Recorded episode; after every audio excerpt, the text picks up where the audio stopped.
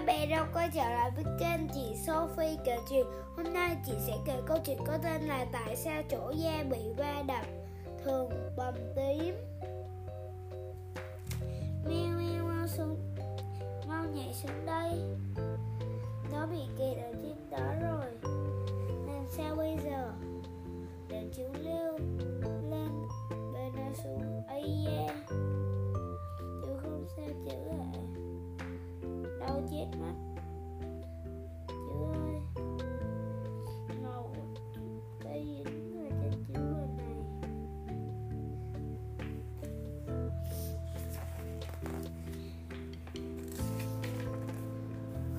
phải là vết bầm tim đấy.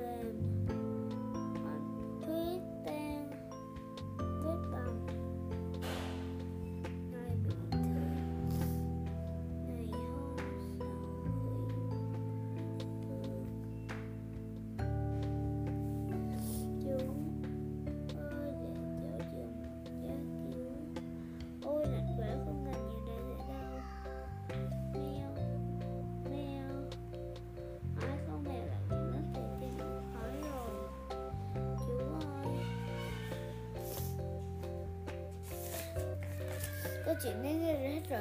Hẹn gặp lại các bé về tập sau.